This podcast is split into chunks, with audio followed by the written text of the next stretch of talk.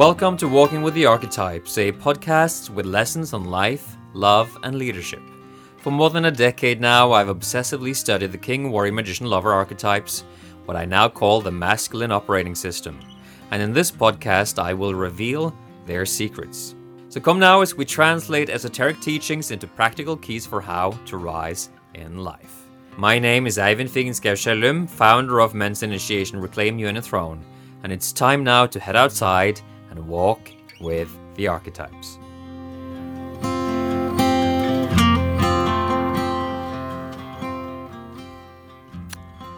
Hello, my friend. It's time for the last episode of this week, and we're going to explore a bit how the king archetype can hijack us. So, as you probably know, we have covered the warrior, the lover, and the magician, and respectively how they hijack us, the particular pathologies that we manifest when these archetypes come into our lives and into our psyches and exert too much influence. Somehow we don't have the level of protection against the archetypal that we need. Maybe our ego is fragile, maybe on some level we are fragmented or dysfunctional, and and we all are. So this is not about shaming. We all have dysfunctions. Some of us have major dysfunctions. Some of us, some of us have mi- minor dysfunctions, but we all have them, and they do make us more vulnerable to this kind of archetypal phenomenon that we are discussing this week. So um, it's uh, it's kind of bitter medicine. It's not easy to realize that we can actually become cruel motherfuckers when these archetypes come into us. And the king archetype, obviously, is no exception. And when we speak about tyranny, we do indeed speak about the dysfunction of archetypal possession in this particular sector. The active shadow of the king is the tyrant. And you will find stories of tyranny in pretty much every story that has to do with some kind of divine child. And I like to speak about the biblical story here of the birth of Jesus and then the subsequent infanticide at the hands of King Herod as all other tyrants and these sort of religious mythologies like this, he was out to kill the divine child that had been prophesied as the new king.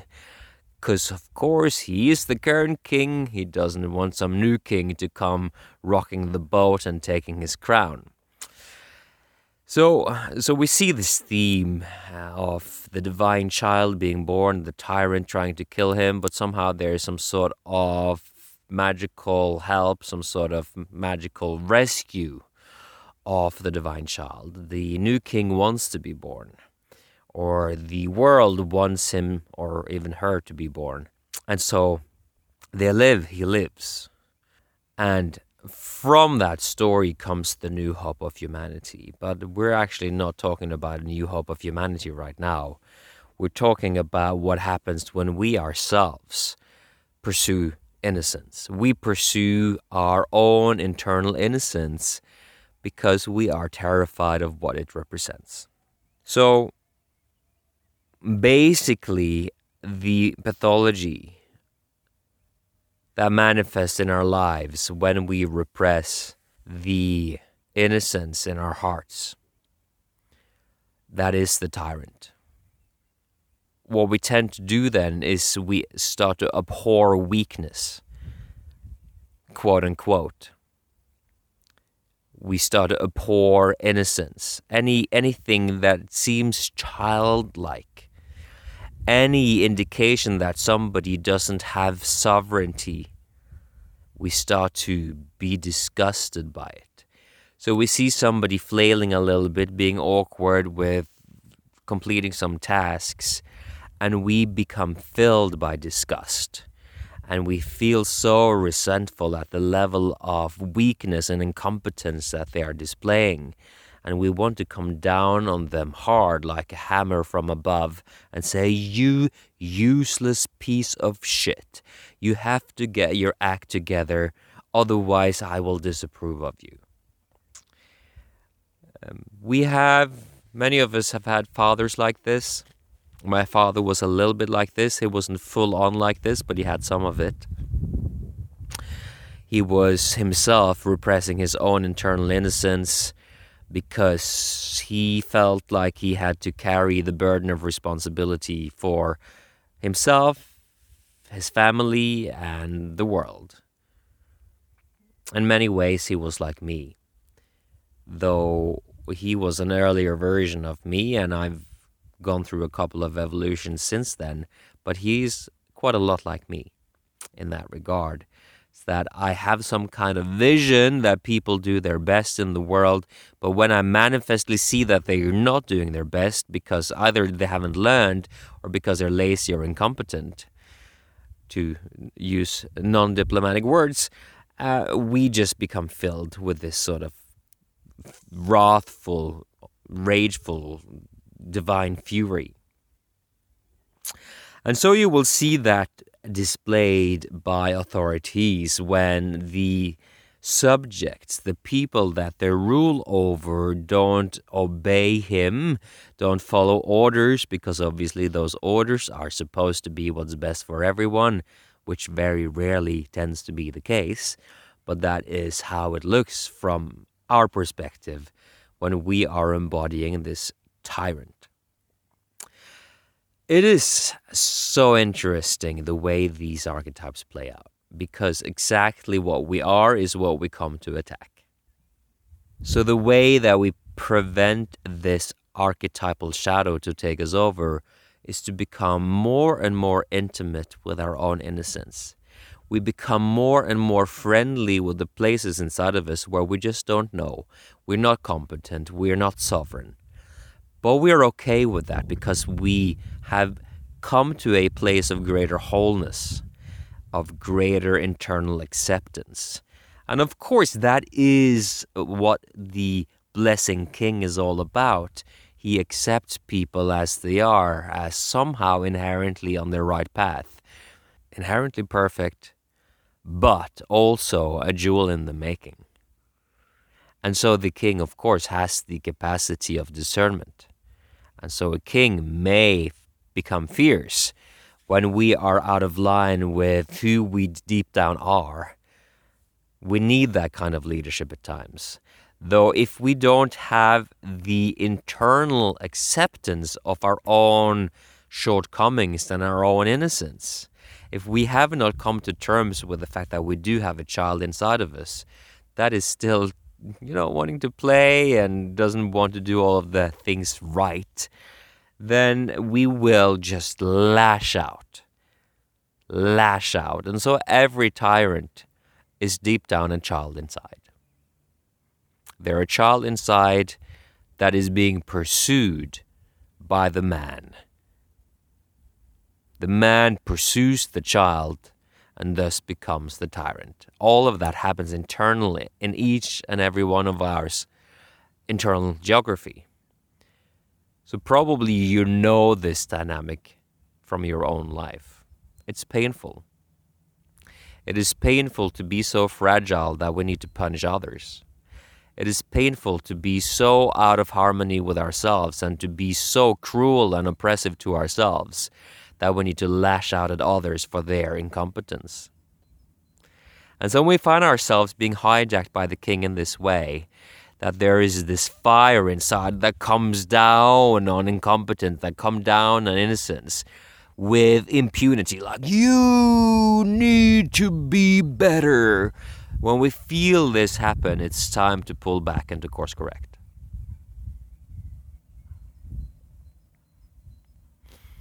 The level of personal development that a man needs to do in order to come to embody the king archetype in a healthy way is quite extraordinary. None of us are born with this information built into us. We need to learn by constant humblings and by constant course corrections in our life. We need to learn. left to our own devices, left to seeing the world through the eyes of our own fragmented egos, we will be taken by this archetype. So, humbling is the way. Humbling again and again and again. And this archetype will have less and less capacity to take us over. So, that is the last archetype that we will explore. It is the last of the archetypes in the system that we use here. You have now heard how the king archetype can take you over. And so, with that, I wrap up 85 episodes of day to day, quick and dirty reflections on the archetypal realm. It's been a total pleasure to do this with you. But starting next week, as discussed inside of the Telegram community group, we are going to cut it down to one scheduled podcast per week. This is in part to allow me to immerse myself more in studies and to not feel like I have to come up with something brilliant every day. Because after 85 episodes, and I've probably been speaking for anywhere between 20 and 30 hours, I have, yeah, I've had my fill with just processing things spontaneously in real time. I now want to go on a journey of exploring something that I don't already know. I want to, together with you, discover new, new vistas, new rabbit holes of revelation. That's exciting to me now. I started this podcast back in the end of January, I think, with imperfection being exciting, with the spontaneity every day being exciting. But now I've exhausted that desire, and I'm only doing this podcast as long as I take joy in it. And so I'm happy to see that in the latest poll, all of you who have answered so far are happy with this new solution. As Daniel Jabril um, suggested in the community group, I could also leave it open to doing spontaneous podcasts every now and then when inspiration takes me. So that's how it's going to be starting next week. I will be releasing one scheduled longer, slightly longer, maybe not that much longer, but with better production values podcast on on Friday. And there may be the occasional inspired podcast that you will know about immediately when it's published inside of the community group, but also if you follow the podcast on Spotify or Apple, whatever it is, you will of course be notified. And um, I'm really relieved to have come to that realization in my life, and I'm excited to take a deeper dive into this moving forwards. So, again, I just want to thank you from the bottom of my heart for being with me as I've been sharing ideas that are controversial, that are scary for me to share, simply because we live in a time where the mainstream has become cult like in its thinking and wants to exile everyone who doesn't belong to the cult. So, there's a chopper coming over my head right now. So pardon the background background disturbance. But but I'm gradually moving towards speaking out more and more. And in this period where I'm going super slow, where I'm just surrendering into the emergent truths of the next chapter of my life, I have really enjoyed doing this with you and having a small but loyal audience that is gradually growing a little bit and to have this intimate but important conversation about what happens when these archetypes hijack us, when they are imbalanced inside of us, and the enormous beauty that can unfold when we come into right relationship with them. Thank you yet again for being with me over these several months, and I hope that you keep listening in as we switch to a new format next week. And I'm sat here now looking down the hill that is just behind my new home, And it feels incredible. I feel so fucking blessed to live here right now. The leaves are out in that bright green that they are in, in spring. And spring was late this year, but now, you know, I have butterflies flying around me. And yeah, and I almost want to cry right now when I look at the beauty right in front of me. That is actually my home. What a privilege. In crazy times like this, what a privilege to have this be my life.